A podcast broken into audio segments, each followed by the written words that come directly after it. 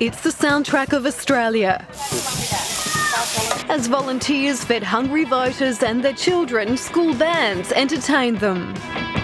Karabar High in Queanbeyan had the second best barbecue in the country. Well, it's clearly the highlight of an election uh, campaign. I mean, it's a reason to be here. Living up to his competitive reputation, Tony Abbott was the first major leader to cast a vote, arriving at his local surfing club with his family. This is the Conversations Speaking With podcast. I'm William Isdale. Every three or four years, we turn up to our local school halls, scout clubs, and other community spaces to cast our votes in state, federal, and local council elections. We pass volunteers handing out how to vote cards, we smell the sausage sizzles, and we eye off some delicious looking baked goods at some of the cake stalls. Election days are like festivals of democracy and there's good cause for celebration, because the right to have a direct say in how we're governed was hard won. And unlike many other countries, our electoral rights are well protected, and the transitioning of power is largely peaceful.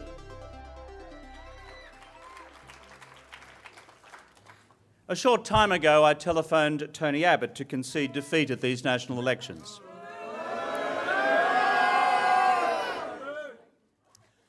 I can inform you that the Government of Australia has changed for just the seventh time.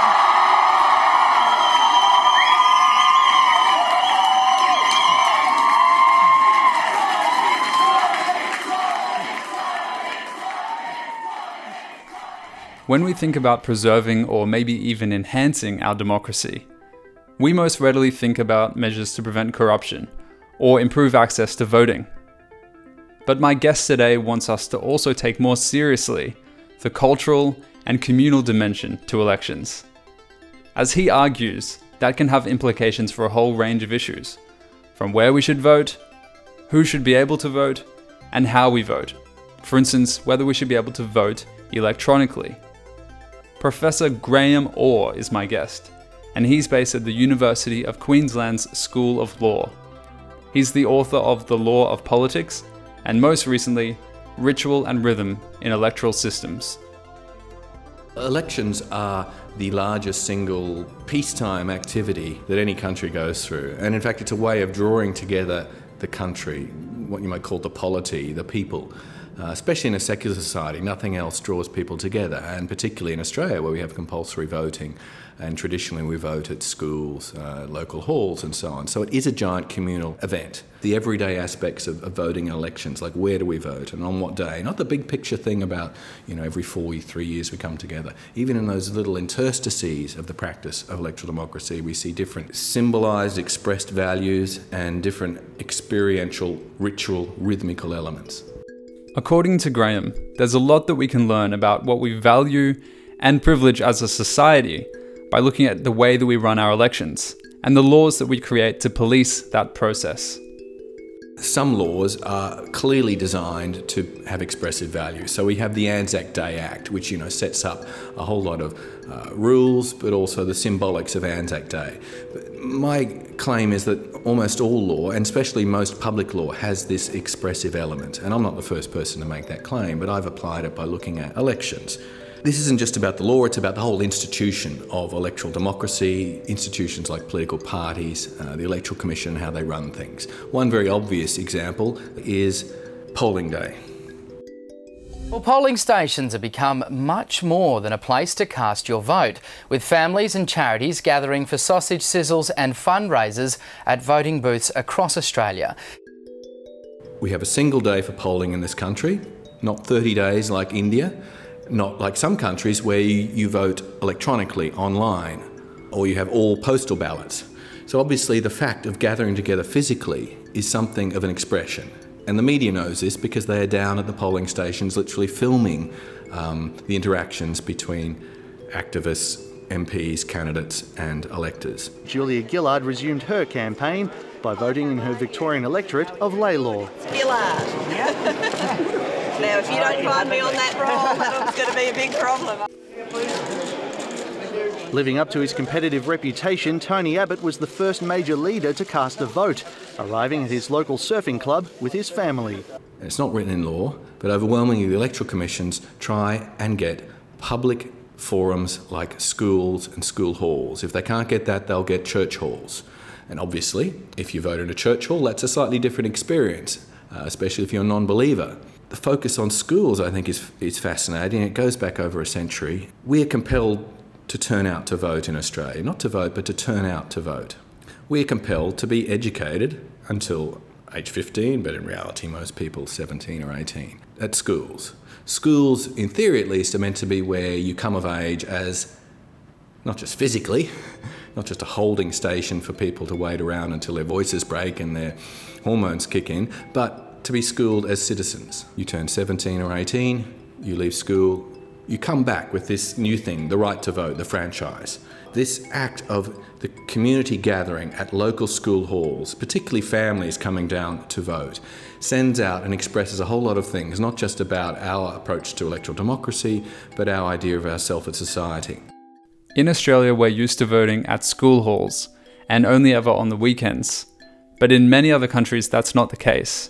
And Graeme says that that can make the act of voting a very different experience in the United States as well as the United Kingdom, they vote on weekdays, which is, I think, very problematic for the equality and participation of turnout. But obviously, they can't get school halls so easily. So, what many counties in the United States do is they just get whatever is the cheapest, most convenient public space, and that might be a mall, a shopping mall. What does that express or say about American electoral democracy that you can go and vote at a place that's otherwise a temple of commerce? rather than a temple of citizenship. Under their electoral laws, it's every little local city or county that has to make its own arrangements, and some of them are very poor, especially in the lower socioeconomic Hispanic African American community. So they just get the cheapest place they can get. In, in, in some cases, they will get a, a government office. Now, voting in a government office is a bit more of an austere or less communal experience than voting at a school. For instance, if, if you've had a criminal history, uh, and you having to go and vote at the local courthouse, that is quite a different thing from going back to a school. It's not just where we vote that has meaning in the electoral process. Who gets to vote is also crucial. Sometimes we go to great lengths to ensure that people who have the right to vote can actually exercise that right, including Australians in some of the farthest reaches of the globe. There's uh, dozens of sections in the Australian Electoral Act, Commonwealth Electoral Act, but even in the New South Wales Electoral Act, you know, to ensure that the few hundred scientists at any one time who might be stationed down in Antarctica or on the Antares ship can vote and have their vote in and counted on the day.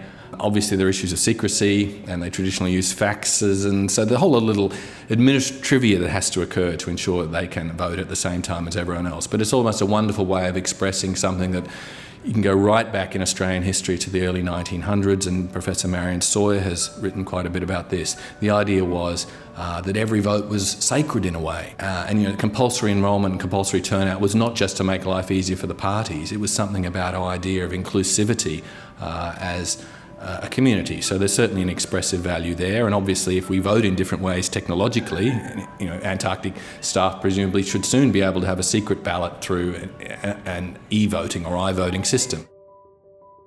While we should congratulate ourselves on the great efforts we sometimes go to to ensure people can vote today, let's not forget that until quite recently, large numbers of people were excluded from participating, including women and Indigenous Australians.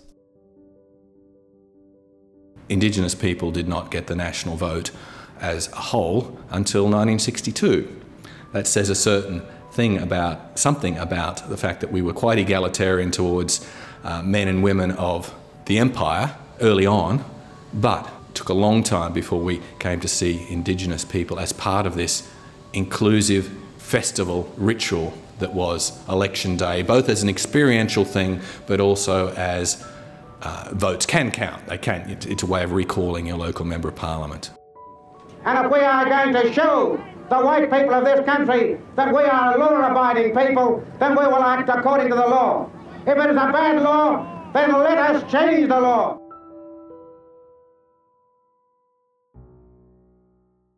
These days, elections are highly mechanized and they're highly regulated.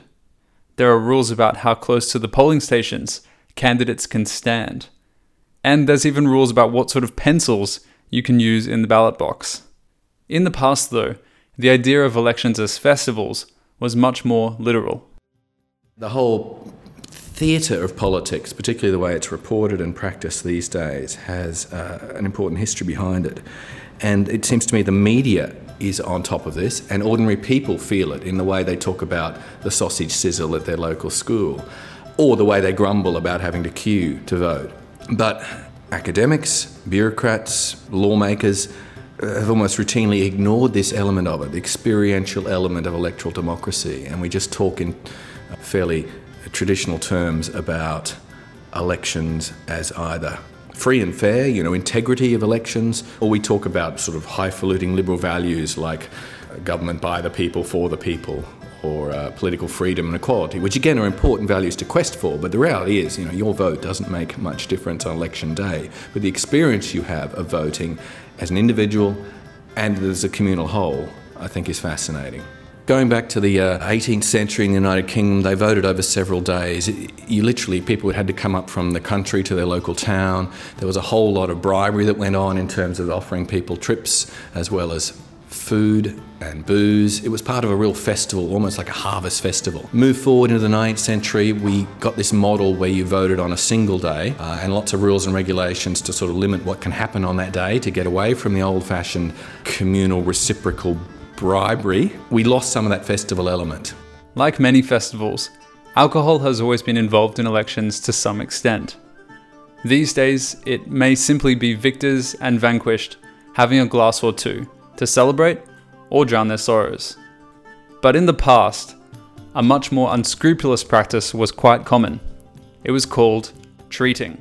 Treating is a historical thing that's largely done away with now because most people can afford to buy their own booze. In the past, treating was literally a kind of roll out the barrel as part of the whole festival of voting, which sometimes took place over a couple of days. Australia, in the early days, uh, you know, voting sometimes had to occur at public houses because there was no other public place to vote in in small towns. We now have a series of laws uh, trying to restrict the use of alcohol in elections. Um, sometimes political parties sail close to the wind, but usually it's simply providing wine and cheese. Occasionally they have race days where they'll you know come and meet the candidate and there will literally be huge amounts of alcohol. But that's more like a customary uh, aspect of the culture in Australia rather than trying to influence people by getting them drunk. As you probably know, Australia is unusual for having compulsory voting. Besides a number of Latin American countries, it hasn't really caught on elsewhere. But one practice we pioneered has become conventional for elections all around the world. The secret ballot, which Australia was at the forefront of developing a form of it, strange to our ears, it was a site of incredible contestation, particularly between often conservatives, gentlemen in politics who thought that it was unmanly, feminine, Catholic to vote in secret. Uh, and Les A. Murray, I think he's a Catholic as well, and one of our great poets. He wrote a famous poem called um, My Ancestress and the Secret Ballot, where he described the secret ballot as a closet of prayer. So it was a very important breakthrough towards ensuring that each individual elector could express their conscience and not be subject to intimidation by their employer or their husband or their whoever, their briberous candidate. Perhaps it's also a reflection of our egalitarian culture that until recently, the concept of the festival lingered right up to and including the tallying of the votes. In Australia, we used to have a national tally room in Canberra where people literally could go and share the floor with Bob Hawke claiming uh, his victory in 1983 and Malcolm Fraser in tears as he conceded defeat in 1983. We got rid of that partly to save money and partly because the media and the parties were just sitting in Sydney, Melbourne, and so on. But there wasn't that kind of same focus that you had with a physical national tally room. And as things disappear behind electronic and broadcast media barriers, you lose some of that kind of expressive and ritual aspect of politicians, at least for the period of the election, equal to us and in a way inferior to us because they're having to beg us for our support.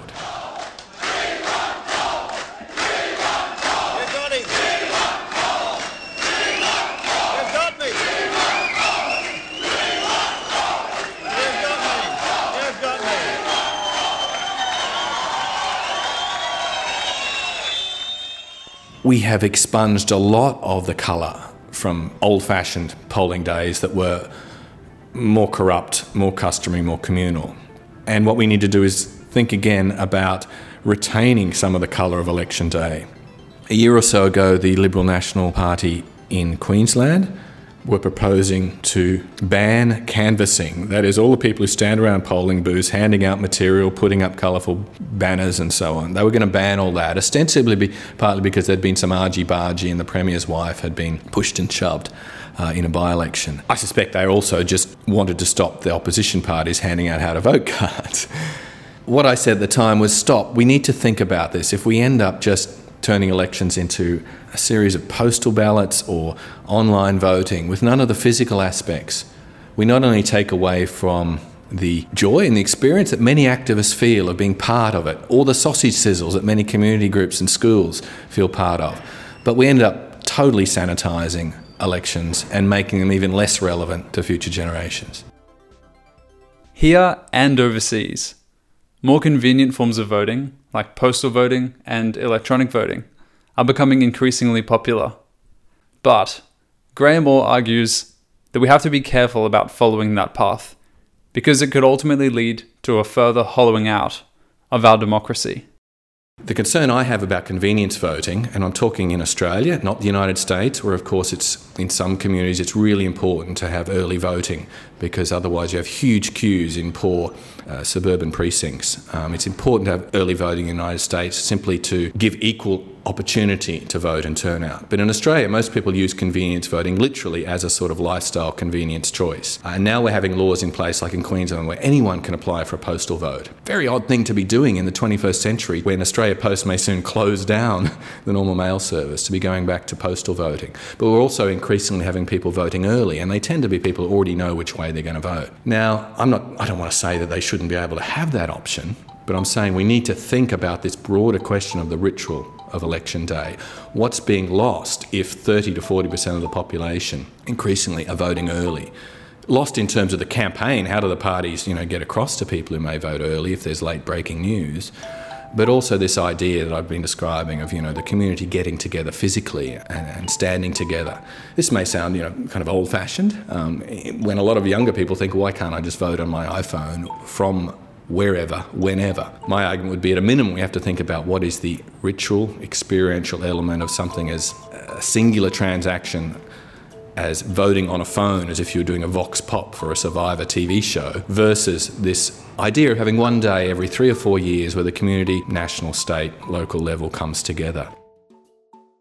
Although voting in Australia is said to be compulsory, what's actually compulsory is showing up. Invalid votes have a long history as a form of political expression and protest, and maybe that's not such a bad thing.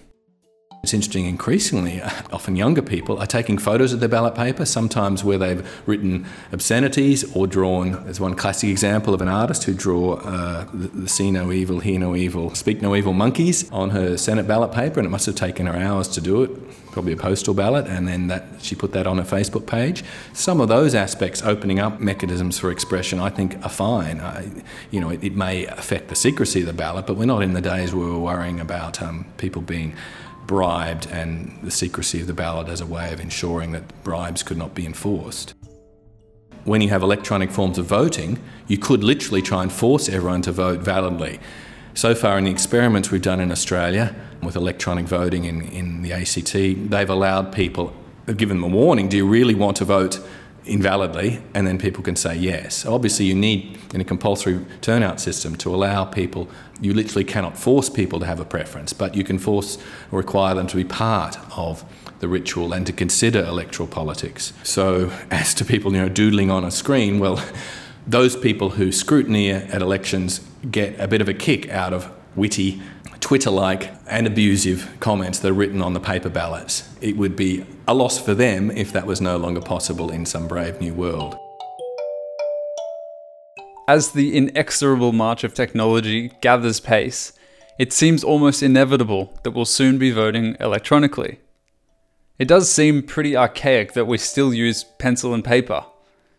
But how would electronic voting change election night? Through electronic voting, the results could be known instantly. They would be downloaded onto Anthony Green's supercomputer, and in theory, election night parties would have a lot less of the tension and suspense. Actually, going to explain why I think we can probably call this election at the moment. If I bring up our state swings, I'll show you what's occurring from state to state. That would completely and radically change the aspect of election night, which is the unfolding, unfurling, the watching of candidates and MPs in their backyards as they go through the suspense and tension of whether they're going to be elected or not.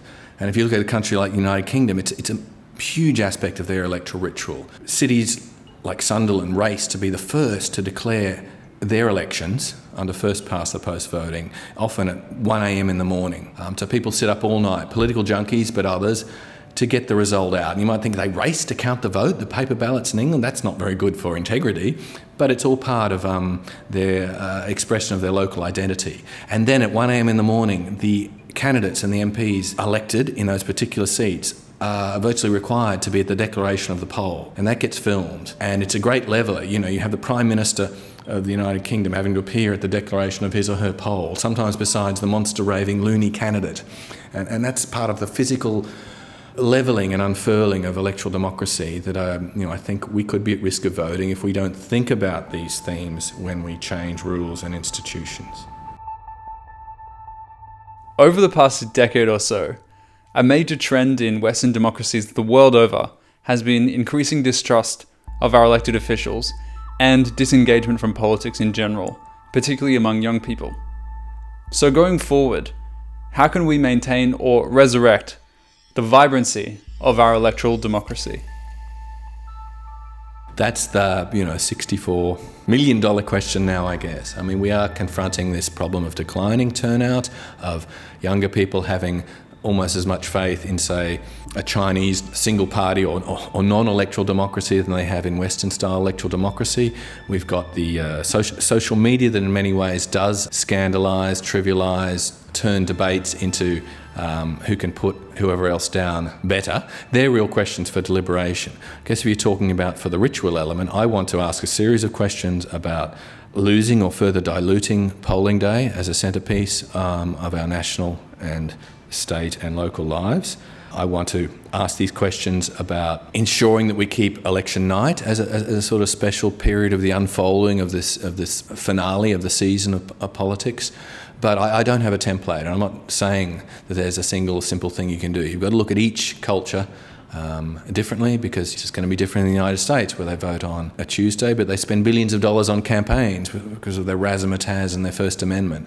So my book is partly looking at several different countries, common law jurisdictions, and influences from elsewhere, but it's not meant to be a a law reform template. If nothing else, you know, the High Court would probably say there are other values that will ordinarily trump ritual experience, values like uh, accessibility, participation, political equality, integrity. But what I'm saying is we need to also include in that mix the idea of the experience of electoral democracy.